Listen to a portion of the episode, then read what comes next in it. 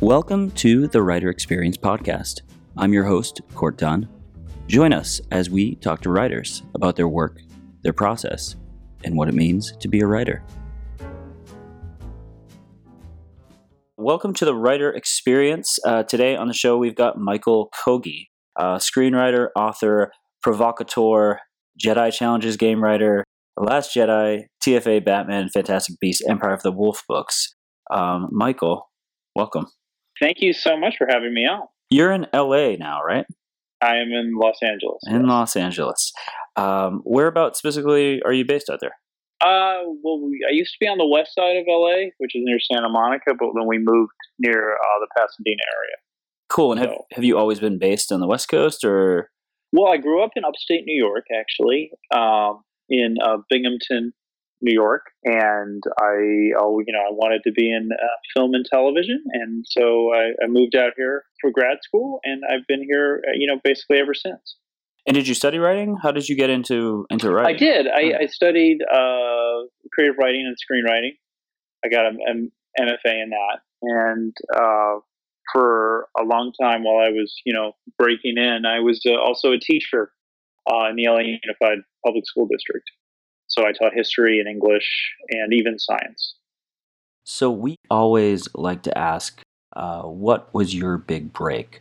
For you, was there a break or were there specific other events that um, got you to this point? Yeah, you know, it's it's not so much a big break uh, as it is doing the hard work uh, of of making contacts, of writing, writing, writing, of being in the right place at the right time, um, and and you get you get those opportunities by doing the stuff before. You know, it's not like you're just you're just handed the golden ticket. At least for me, you know, may, maybe some people are. Uh, so it you know it's been a, a long process of of of just you know keeping at it, writing, um, making contacts, talking to editors, uh, and then you know once you're once you start writing and you start doing some projects, your your name you know gets out there. I don't know if you're talking to Alan Dean Foster, but he's the master of movie novelizations in addition to an incredible body of, of work of, of his own. And you know people know he'll do a great job on a, on a film novelization. So he you know he just keeps getting hired. I, I did both the uh, some of the star wars novelizations uh, based on the rebels tv show animated show and then also the, the force awakens and the uh, Last Jedi. I've, I've done uh, books for um, Harry Potter, the J.K. J.K. Rowling's Wizarding World of uh, film books, uh, and I, so I did Fantastic Beasts uh, and a lot of Harry Potter stuff, and then I've also done Batman versus Superman for for Warner Brothers and Scholastic, the prequel novel to that film, which was which was a lot of fun because it's it's an original story. And then finally, um, you know, one of my own projects, I have, a, I have a ton of them, but my big original work is Empire of the Wolf, which is a graphic right. novel uh, about ancient were- werewolves in uh, werewolves in ancient Rome, I should say. And it's kind of an uh, an epic sword and sandal, sword and sorcery kind of adventure story in uh, the ancient Roman Empire with uh, werewolves. I take the story of Romulus and Remus, and I kind of uh, reinvent it into a werewolf story. And that's a very large body of work. How do you? I imagine each takes a lot of time. How do you find the time? oh that? gosh, it, it sure does, and uh, it, it, always takes a lot longer than you expect, right? So uh, deadlines, of course, help. Okay, right? Uh, because then you can't you can't change it anymore. I'm I'm a perfectionist. I really like I really I really work on my prose, and I want it to sing. I I know. I mean, I I know you could probably hack out these things uh, very quickly and not care. But you know, I with my own work and with my licensed work, I, I put all the time I can into making the sentences as you know as best I can, making sure the information, the story is as good as it is. Uh, I don't leave a spare moment. So when I have a lot of time or I have a little time, it's, it's always uh, that that kind of it's all you know. It's always a bit of a struggle. It's a good struggle. How do you make time for your own life? It's a very it's a very good question. Uh, you should ask my wife that. uh, it's you have to set boundaries for yourself. Uh, like most writers, we we're always thinking and we're always dreaming up the new story, new story, or how how are we going to get involved in this project? I mean, I have this. I saw the Seagull last night. I don't know if you guys know that that play by Chekhov, but I, I saw the the new film that came out, and it's about one of the characters is this famous Russian writer, and he's talking about writing. And one of the other characters asks him, well, "What is it like? What is it like? This the moment of inspiration? You must have a creative explosion. It must be so amazing." And he said, "Well, you know, it's really kind of. It's almost like sometimes like a curse. It's an obsession because you just keep thinking about what you're going to write next or what you're working on now. And you wake up in the morning, you think, I got to write. And then you're at lunch, you're like, I got to write. And if you don't make your quota for the day, you, you feel this kind of weird guilt uh, associated with it. And sometimes you have great days, and sometimes you have days where you just don't produce very much. But it's it's always there in the corner. This this kind of weird obsessive guilt, I think, associated with writing. it was nice to see that reflected in in the movie of the seagull last night because you know I, I definitely feel that um, with you know the personal life. Uh, there's nothing better than completing a project and and having a little bit of time to just relax and maybe read a book or watch a television show or, or you know go to the movies. But I, I, I also think when you're in the middle of a project, you need to set off time for yourself or to, to look at other works of art, you know, whether it be movies or or reading books. I, I try to read a book that is unrelated to what I'm writing at the time because I actually don't want to read what I'm writing. I want to read something completely different. I, you know, I want to get out of that world, whether it be sci-fi or fantasy. I read a lot of literary fiction. I read a lot of uh, science fiction too, uh, just to keep keep current. I read a lot of not nonfiction also, but I I try to balance my myself and my brain because I think that's where you're going to get your inspiration. Yeah, you mentioned productivity. You're obviously a doer. Um, there's a lot of people who want to be writers, and it's tough for them to either put the pen to the paper or to prioritize it every day. How did you build a habit of writing every day? So um, I just I just really want it. You know, I really really want it, and I want to do a good job at it. And um, I I'll when I was a teacher, a full time teacher, I would wake up, you know, six in the morning. I'd get my myself in the computer and I'd try to hack out maybe 20, 30 minutes if I could. Okay. Then I go to school and I, I, I teach for the day. And sometimes I'd have a little bit of time in school to, to write. I had I found it difficult uh, to do that, but I could once in a while I would escape into my car, actually find a little space there to to bang something out. Um, and then I'd come home I'd uh, take a nap because I'd be exhausted. I'd get back on the computer for a bit, uh, work for the next three hours, maybe until eight, nine o'clock. Then I'd go to the gym for an hour, and then I'd come back and I'd cook dinner at 10, 10.30, and I'd turn on the news a little bit, and then I'd go to bed. So I would do that day in and day out, and day in and day out, and it was it was absolutely grueling. And and still, let me tell you, you you think you'd be able to if you're doing that, you think you'd still be able to produce a ton of work, but I always felt like I needed to produce more. You know, wow. I, I, needed to to produce more because there are some writers that are, are have have great, great, great speed, and they must have incredible focus, or they must not have that internal kind of editor inside them where they have to kind of rewrite what they wrote before. Who are your inspirations? You mentioned Alan Dean Foster, who we had on the show.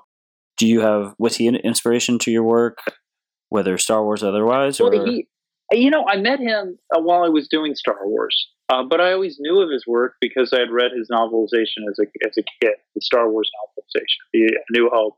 And when I got the uh, job to write this book called Star Wars Rebels: Spark of Rebellion, I went back to his novelization to just to see what he was doing, and I was kind of amazed at how pithy his language is and how smart he is and how he didn't know he obviously didn't know what was going to happen later, but he had just such a great a, a great way with words and a great way of of of writing when he couldn't see uh, what the sets would look like, what the models would look like. He still was able to describe things, and I, and often with when you're doing a, a film book, you don't have you actually don't have the the references. So you have to make sure that you you capture exactly what's in the film, but you're not able to see it, right? So it, it, it's it's a challenge, and it, it's a lot of fun, and you have to use your imagination and rely on your imagination and rely on the feeling. And I find that often when I when I've done that, I've gotten a lot out of. I've got a lot of mileage out of that. I've also also been pretty pretty correct. I remember watching The Force Awakens after having done the junior novel a couple months before, and I hadn't seen much of the film. I had seen a couple of images, but I hadn't seen the set. And, and screenplays only have a minimal amount of description.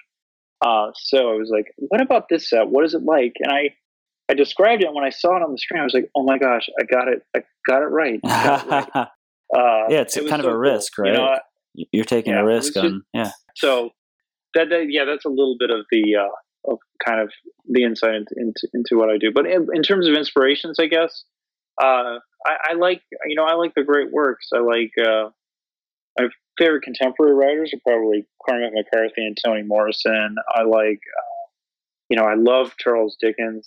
Great Expectations is such a great book.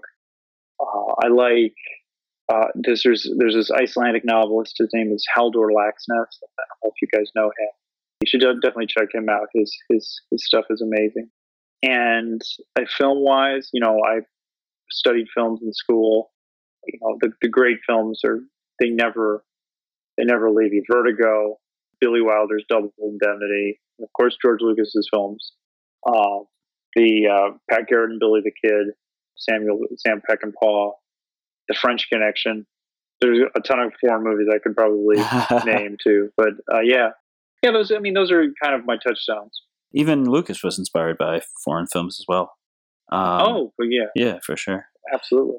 And are you actively screenwriting as well, or So I'm actually a a screenwriter here in LA, like a lot of like a lot of people, and I've had script options. by you know, pretty major actor, and I've, I've worked with some companies on on TV pilots. cool? Yeah, so that's that's my other. You know, I'm working on a screenplay right now. Before you called, I'm kind of finishing one up. Nice. And Can you tell uh, us about it, yeah, or but, but it- you know, I'd love to. I, I can't. Gotcha. Like like a lot of people, I can't. You know, Right. it's, terrible, but it, it it should be it should be pretty pretty good. You know, you know, you never know. It, I, so I was just at a Star Wars Reads Day in, in Rancho Cucamonga for the Rancho Cucamonga Library this weekend, and they had the creator of Robot Chicken, one of the creators of Robot Chicken, Kevin Shinick. He wrote this book called Chewbacca and the Porgs. And they also had Gary Whitta, who is the screenwriter of Rogue One, and he, he said, you know, being a screenwriter in Hollywood and getting a screenplay made is like winning the lottery. You know, I think it's easier to become elected to Congress than it is right. to to to get, to get, get a film made. But if the passion's there, I think, and you have the persistence, I don't think you give up. You know, I think it's I think it's one of those things. I don't know if you've talked a lot about agents or, or managers. No, actually, we haven't, and that yeah, I would I would love I to mean, that's, that's that's a whole new topic conversation. yeah. But I, a lot of writers, I, I just got this question asked asked me the other day. How do I get my material out? Right. Well, first of all, you have to write it, and then you need you need an agent or a manager. But you don't need an agent or a manager to write it. You just need to write it, Right. and then you need to keep writing. You need to submit your material, and you have to keep going. And you don't need you don't need an agent or manager to to find a publisher to find anybody, but you just got to keep writing. But it's good to have one of them because you have a kind of an official voice on your side. You know what I mean? You have a. I Mhm. always like to say you have a PO box uh, that you can go to. And they Yeah. will help sell your material and get you out too. It's so interesting to hear it from uh, a screenwriter's perspective who has six to your success successfully um, optioned a, a screenplay. R- writers, like you said, who are su- doing it successfully, it's always fascinating to kind of hear your perspective. Um, what about your first novel? What was that experience like? I, well, you know, I've written my own novels, but they, they, luckily they, they're, they're still in a drawer somewhere. Uh, I, I, I, with Lucasfilm, it, it, you know, I had a relationship with them. I've been writing for them for a long time, and I just said, hey, if if you guys want somebody to to work on uh, one of these, you know, an upcoming book, I'm, you know, I'm all available. Actually, they did. at that moment. Uh, so uh, I got I got into writing these these uh, short rebel books for them, which were animated adaptations for kids of, of the TV show, and that was a lot of fun. And then they asked me to do one of the junior novels, and then um, from there they really liked it. Uh, then they they asked me to do the the Force Awakens, which was pretty amazing, you know. And and at the same time I was writing the Force Awakens, uh, I was offered to write the Batman versus prequel, uh, Superman prequel book too. And so it just all kind of collided together, and I and I had I had about three and a half weeks to write the Force Awakens uh, junior novel, which was not a lot of time. And then I had to jump right into the world of Batman literally the day I turned The Force Awakens because that book had a deadline. So there was a period of about six, seven weeks where I was just chained to the keyboard, just doing that and nothing else. And to, to go from Star Wars to Batman was, was really kind of a, a shift of gears. And were you a Star Wars or Batman fan prior to writing for Star Wars and Batman? I assume so. Or oh, absolutely, okay. absolutely. I, I was one of those kids who, when Star Wars wasn't popular and Star Wars wasn't talked about, I was reading the books. I was looking for the, the books that were published in the uh, early 80s. You know, I was borrowing them from the library.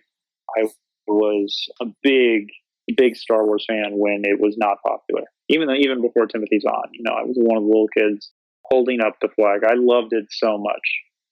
And there was a long time so when there when there was yeah, no Star yeah, Wars. It, a long a long time ago, a long long time ago. And, uh, and so it's such a you know I always think that if you ask my eight year old self, right, hey, you know, I'll be in so many years, you know, decades later, I'll be writing, somehow be working on the sequel trilogy.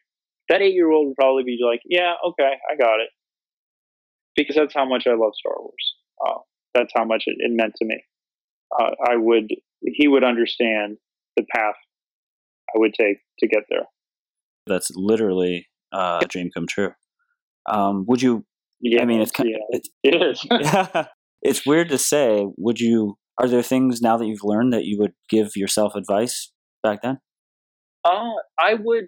I would suggest to keep writing and, and to work a little, probably to to uh, not be as much a perfectionist uh, over the over their word over my words, and also, you know, continue to produce more material, and then we we live in a world where as a writer you can, look you got to keep a day job. Look, writing fiction is not going to make you a lot of money. That's the truth these days, unless you're a big time author, because uh, the reading reading audiences are, are shrinking. So we're, we're, lucky to have books sometimes, I think, and even screenwriting these days, it's it's kind of a, a blue collar existence. You're not you're not seeing the pay. You know, we always hear about people making hundreds of thousands of dollars on a, on a screenplay, but that that's usually not the case. There may be about ten or twelve writers who who do that. It's it's a middle class existence. So you have to understand that when you come in.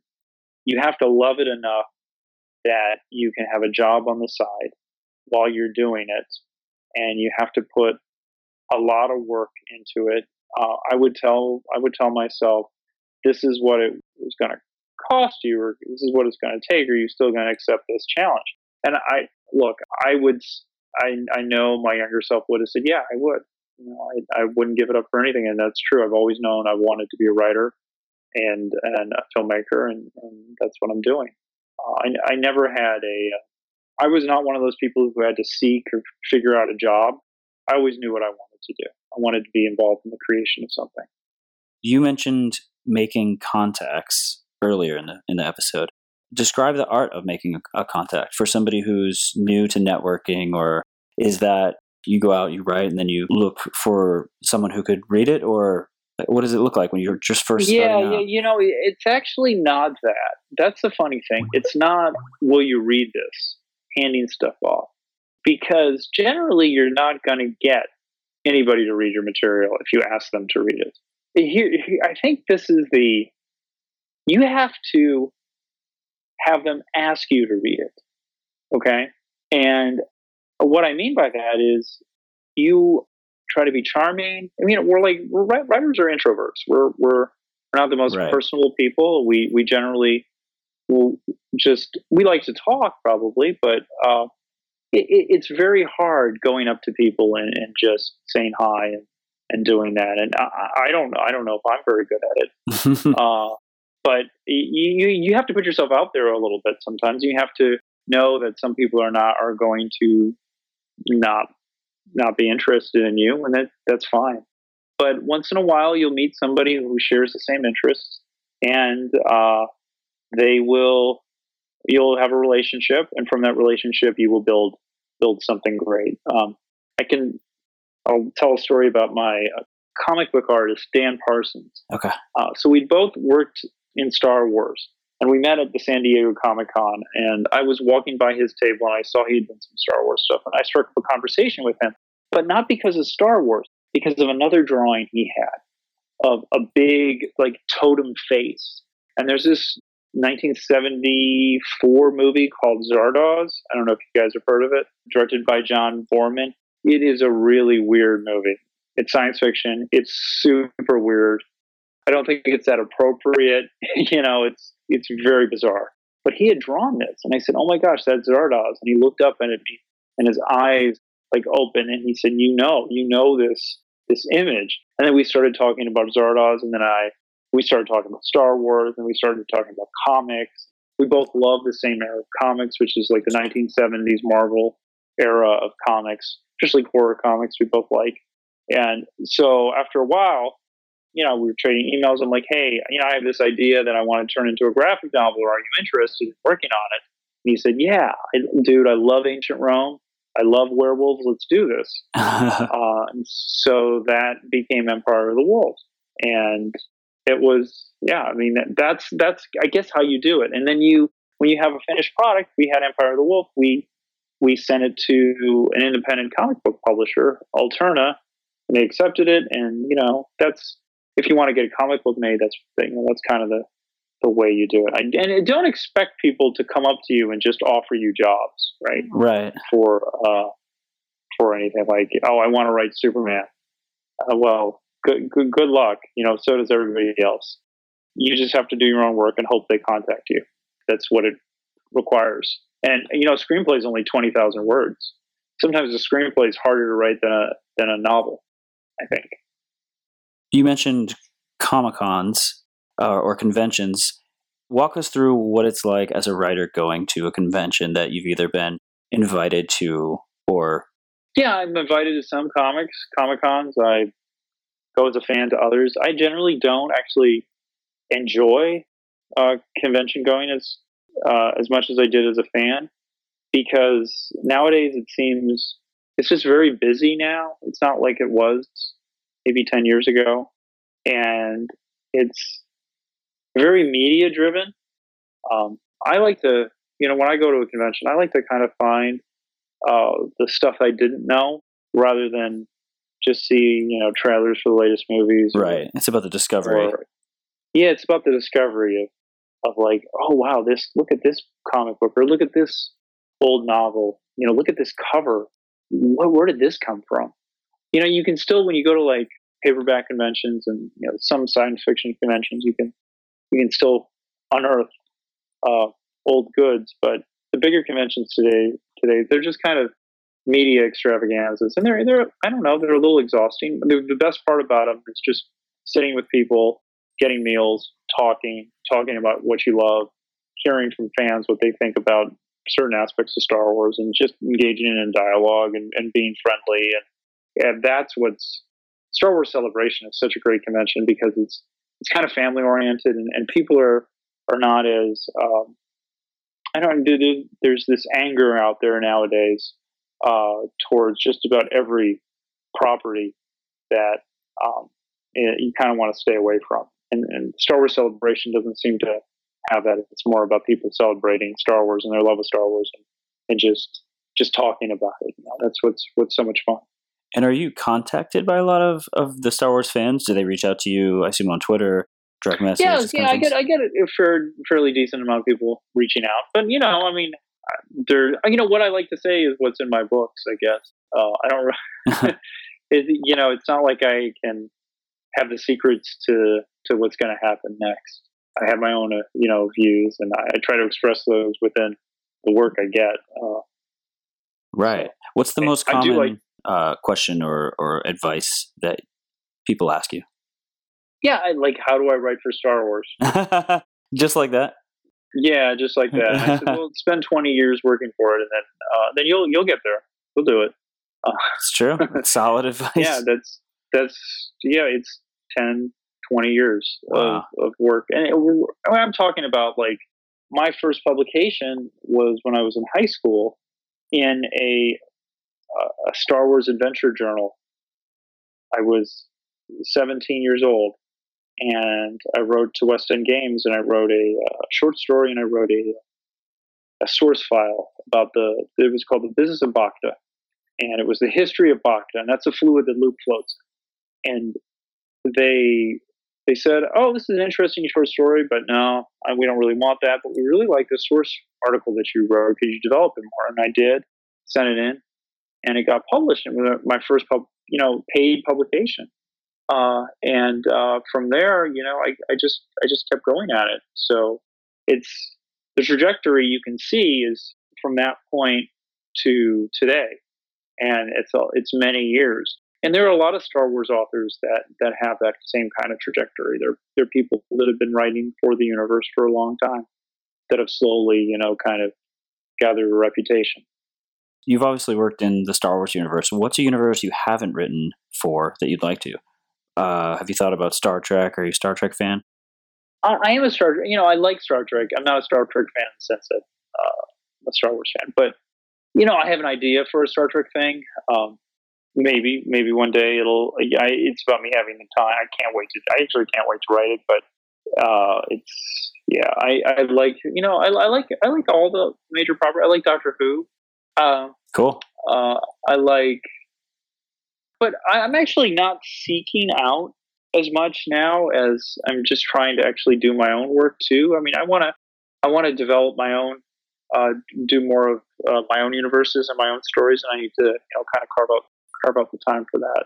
Uh, I, and I, I, really think it's I think it's important for readers to uh, if they like a book to maybe if it's within a media universe to, to really branch out and and try books from that author or similar authors that are are, are not based on a, a trademarked exactly know, uh, shared universe. It's uh, there's a there's a joy to that. There's an, it's it's wonderful. But I think if you really want to kind of explore what the imagination reader reading and film watching has to offer, to branch out and not be afraid of reading something new, you know, uh, I, I think that's I think that's really important. And and it'll if you want to be a writer, that's what you have to do too. You can't just read. If you want to write Star Wars, you have to write something else. As far as your original works, Empire of the Wolf, would you say that that is your quote unquote Star Wars or your, or is there another that is still yet to be written that is in the back of your mind somewhere that? Oh, there's there's there's plenty of there's twenty of them out there, thirty of them. It's it's just about time. You know, these projects take a long time to to, to do. Uh, I'm working on another comic book right now with Dan Parsons. Hopefully, it'll be done. We've been spending a, been a couple of years uh, because we have to we have to kind of fit this within our other projects. So right. uh, it's it's almost there. We're in. It was supposed to be four issues. It's five issues. It's a Sherlock Holmes kind of take on Sherlock Holmes. It's it's going to be fantastic. It uh, the way he's painted his pages. Um, it's their watercolor. Basically, he'll, he'll draw them, and then he'll he'll put a wash over them of, of black, and he'll paint them black and white watercolor, and then he'll color them in the computer. But there are they're they're just gorgeous. It's just gorgeous art. I cannot wait to for that to come out. That's been a labor of love. Uh, so yeah, I mean that's that's a big project. Oh, maybe maybe next year uh, it'll it'll it'll be published, or maybe the end of this year. Who knows? Awesome. That's super refreshing. Just because these days, obviously, these big franchise is what uh, basically what everyone's talking about. I get that people love the old franchises, and, and I too, obviously, but there's definitely a market out there for a great new sci-fi. Like for me, when I'm looking through Netflix or, or wherever, I'm like, there's like a hunger for some new world. You know what I mean? Do you think that yeah, is that yeah, you yeah. know what I mean? New worlds, new worlds, new new approaches. I, I mean, even something like Blade Runner 2049 was just like Oh, a breath sure. of fresh air. You know, I thought it was just like, oh wow, this is another take on the world. This is what could happen in 2049. Oh, it was, it was a little depressing, but it was it was it was great. Um, and you have a whole history of science fiction too, if you want to go back. I'm reading this book right now called The Broken Sword by Poul Anderson. I don't know if you guys have heard of it, but you should definitely read it. It's uh, it was published the same year the, as The Fellowship of the Ring, and it's just a really lyrical, wonderful fantasy. Uh, and I'm I'm so amazed by it that I I, I recommend it. it. It's it's up there with with the greatest fantasies of all time, and I'm only a quarter of the way through it. Yeah, it's it's interesting to look back for inspiration. For instance, um, Westworld takes inspiration from like a '70s movie, right? I don't know if you're a fan at all. So right, yeah. yeah I, interesting I to look back. '70s movie with the Brynner, but Yeah. I, I've seen I saw, saw season one of, yeah, of the show. Um, let's talk about your process. There's so many different ways you can approach writing.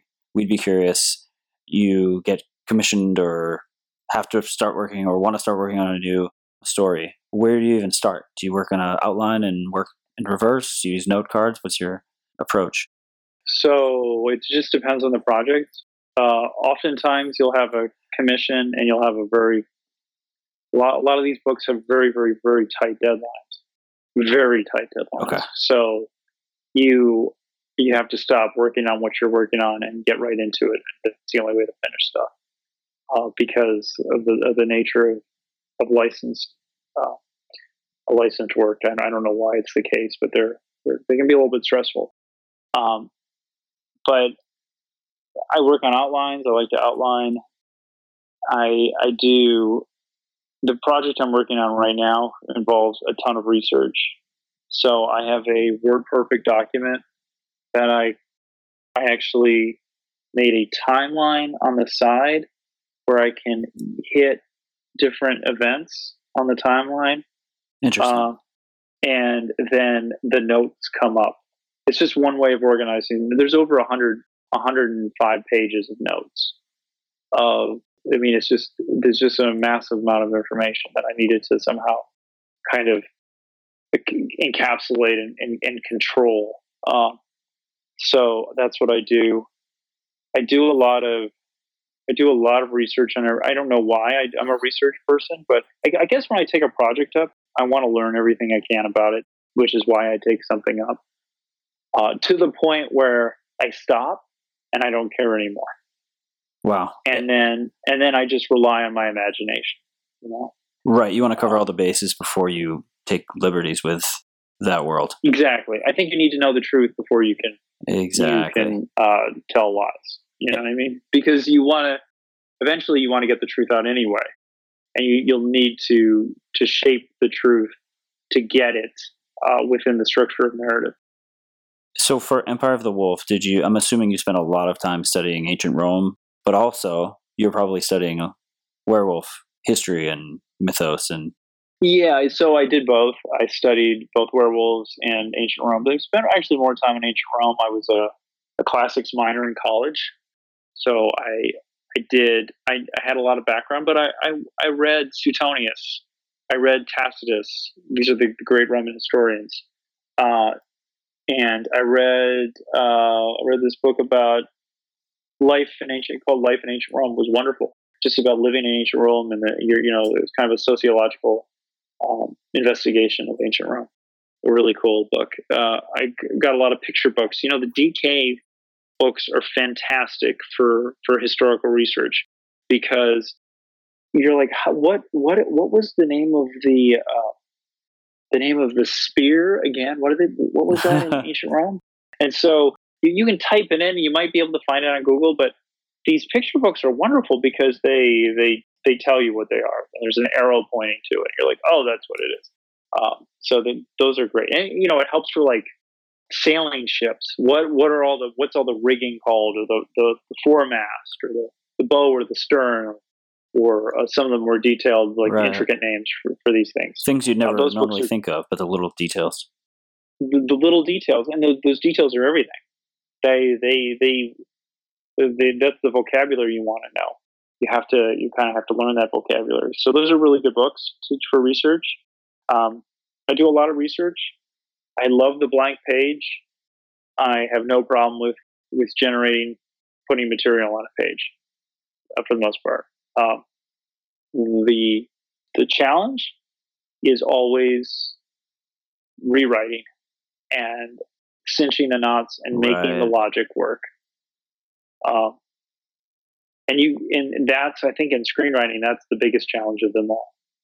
Um, that's what separates a really good screenplay from a mediocre or poor screenplay.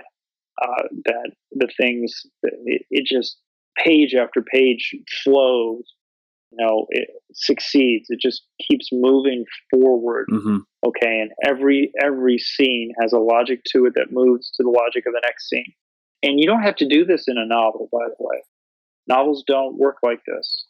Um, but screenplays the hollywood screenplay definitely does and that the great screenplay and they're, they're so hard to write the great ones are so hard to write because uh, that that kind of internal logic is it, it, it almost depends on getting the right characters in the right places at the right time within the right uh, frame. Right. Do you focus on storylines or characters or both? Um, I focus on both. Yeah, I focus okay. on both. And uh, I know people have intricate no card systems. I just basically put it all in a in a Word document, and I do outlines. I do extensive outlines too, and then I I find like I I generally want to explore uh, beyond the outline and have my characters talk uh, and have them do things.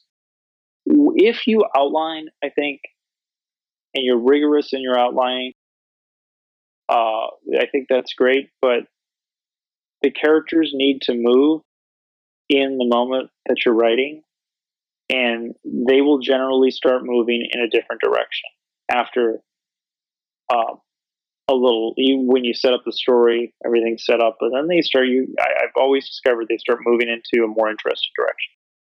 What was the most surprising and, direction one of your characters moved? Oh, I, I, I, I don't know. I don't know, um, because they're they're all little things. Mm-hmm. I think they're all little things, but those little things affect the next scene you're going to write. Okay, whether your character talks to his wife or whether he talks to his boss, right? And then it, it affects the uh, the conflict of the scene and what they're talking about, and then it, it uh, kind of it changes motivation a little bit, and uh, it changes the character you're writing a little bit. Um, and it can it can of course change the plot too but um, yeah, I, I, I mean that's just my experience. I know some writers are very attached to their outlines, and other writers don't outline at all. So I kind of are. I'm in the middle. What about dialogue? How do you feel about dialogue? Do you like writing it? Some people I, live for it. I love writing dialogue, and I had a really good teacher in college who, who, basically, it was one of the best courses I I took. He taught you how to write dialogue, what was the uh, key learning that you learned in that class? The key learning thing is this: people, at least in this interview, you, are asking me questions, and sometimes I'm answering the question, and sometimes I'm not answering the question. Okay, I'm talking about something else, and that's generally what we do in life. Um, so you have two characters talking, and most of the time they're talking about something that they want and they're talking beyond the other person. They're they're not dumping information. Okay, they're not just answering questions. They're talking beyond the other person. Even in a, in a police interrogation, that uh, is a question and answer back and forth. But it's it's what the uh, the interrogator wants from the subject and what the subject is hiding from the interrogator, wow. and how the subject could probably try to take the uh, conversation off on a tangent. So uh, if I ever have trouble writing dialogue, I just try to go back to this to the to this uh, technique of have your character not answer the question of the other character or have them talk about something else at the same time. Wow. What are okay? So we've talked about novels and, and, and screenplays. We haven't talked quite about comic books. Could you explain or maybe highlight some of the pros and cons versus or challenges versus all three of those uh, formats?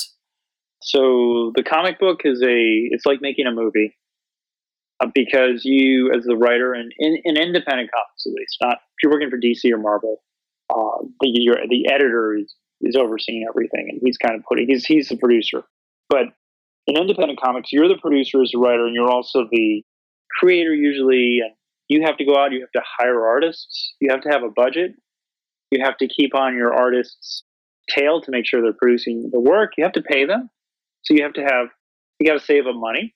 Okay. You have to have a cinematic eye. Um, you have to realize that the words on the page are not going to equal the art that's delivered to you.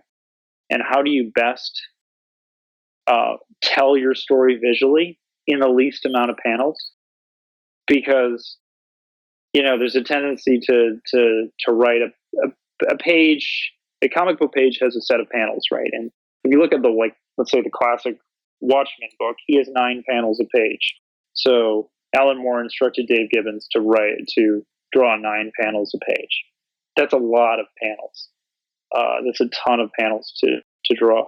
In today's comics, um, five panels, six panels is kind of the max, and you want you don't even want to do that right. too much because the images get they get too small you got to put dialogue there. Uh, the artist only has so much time. You know, these things are done on the budget, and every every drawing takes more time. So you have to think about it that way.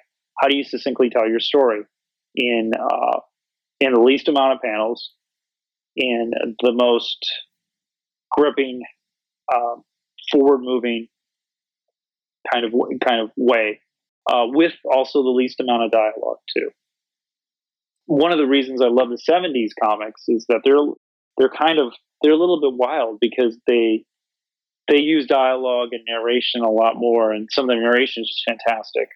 Um, and you look at some of their pages and their storytelling, visual skills on their page. They're just they're they're just beautiful. I look at every page not only as a uh, a set of panels and a mover in the story, but one page has to tell a story, its own little story, but it's also a work in art unto itself.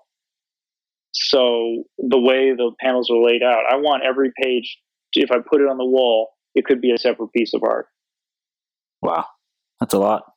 Yeah, I mean that, that, that's the way I look at it. I mean, of course, it doesn't you can all do it without without thinking, but that that's what I've thought about as I've written comics. Uh, that's that's been the process for me. And I, I didn't read that anywhere. That's just what I what I've kind of learned about it. Yeah, I've heard similar things by like cinematographers. If you pause a film frame, every theoretically every frame should look like a painting or something to that effect. Every, yeah, well, yeah, absolutely. Every every frame should should look should tell a story. Definitely.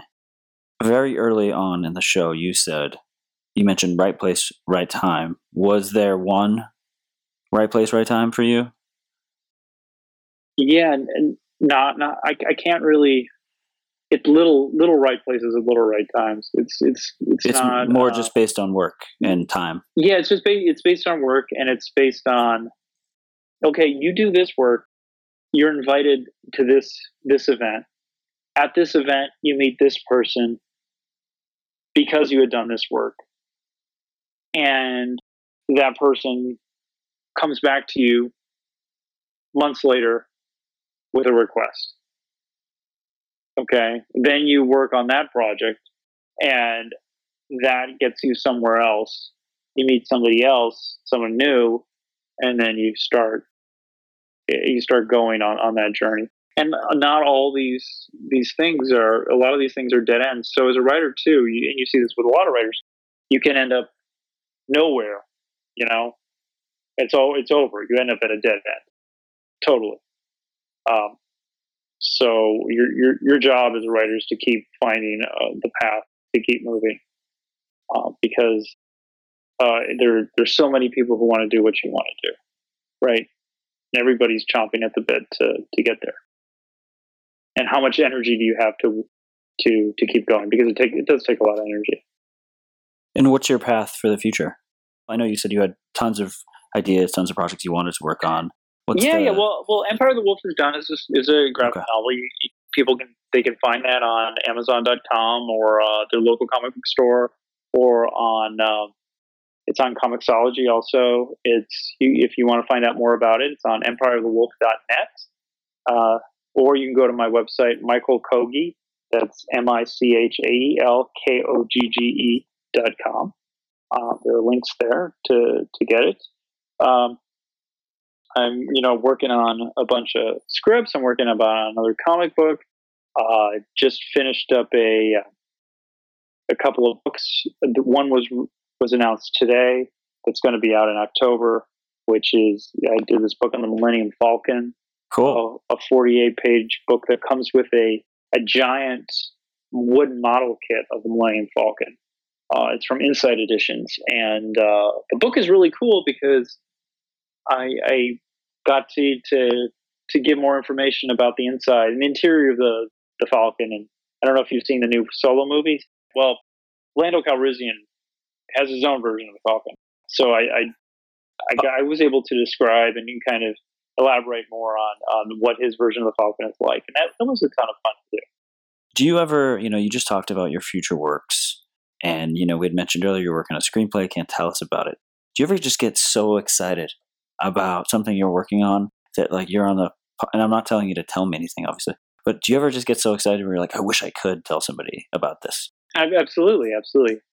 The, what I'm working on right now, I, I love to tell the world. Oh, yeah, but you never, but see, the thing is, as a writer, you're always a little bit worried about reception. And your excitement might not be what other people are thinking.